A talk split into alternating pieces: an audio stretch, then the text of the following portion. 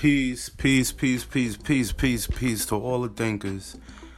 Um, I think I got about like 12 or 15 people that's like faithful, like, um, you know, to my following or about whatever I've been talking about. I don't even remember everything I've been talking about, but I know that I was talking about, well, speaking about the, um, African American uh, literature. I know we spoke about that. Um, I did the Black History pieces. I spoke a lot about um, mental health. You know about the different um, art forms, um, positivity, and self love. That was my main. I think that was like the one episode like people watched the most, and it was like the one episode i don't want to say like i gave the least but it was like something that i put together not in a rush but it was something that I felt like it was in a rush for me to put out because people needed to hear it. But you know, I'm here. We're gonna talk about a whole bunch of different other things. Uh, I did take my time coming back because I wasn't too sure what I wanted to talk about. Um,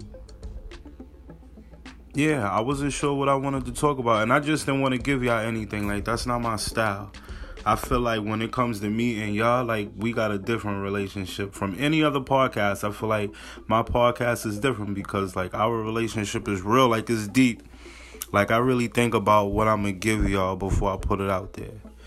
You know, because this is sort of like my timeline, my my capsule, my purpose. This is, you know, how I go back and reflect. So um I wanted to give y'all content that, you know, that everyday people went through not only just black people but white people and spanish people and uh, asian people everybody. I wanted every i wanted daily things to speak about that everybody was affected by you know? And um i'm here you know? So for those 12 to 15 people or whoever that's been following me um you know?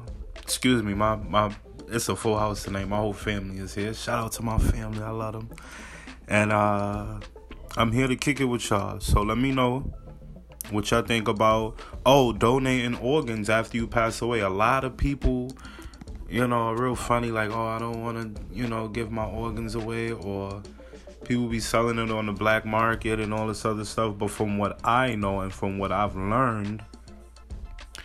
Um, there's people in need. Um, there's children. Uh, I heard a story this this weekend I just passed. Two twin boys they needed, I think they needed um, a kidney and a liver. They were two twins, and a 13 i think she was nine months i think she was nine months old or nine days old and she passed well i think she was nine months when she passed away no she was 13 months she was 13 months old and she passed away forgive me i don't know the child's name but the but the mother did a noble thing. She donated all of the children's um all of the little girls organs. And it saved those two twin boys. And the and the boys are big now like you know? So i'm really considering that because you know somebody paid it forward for me to see. And i think i wasn't able to see like that until i was like 13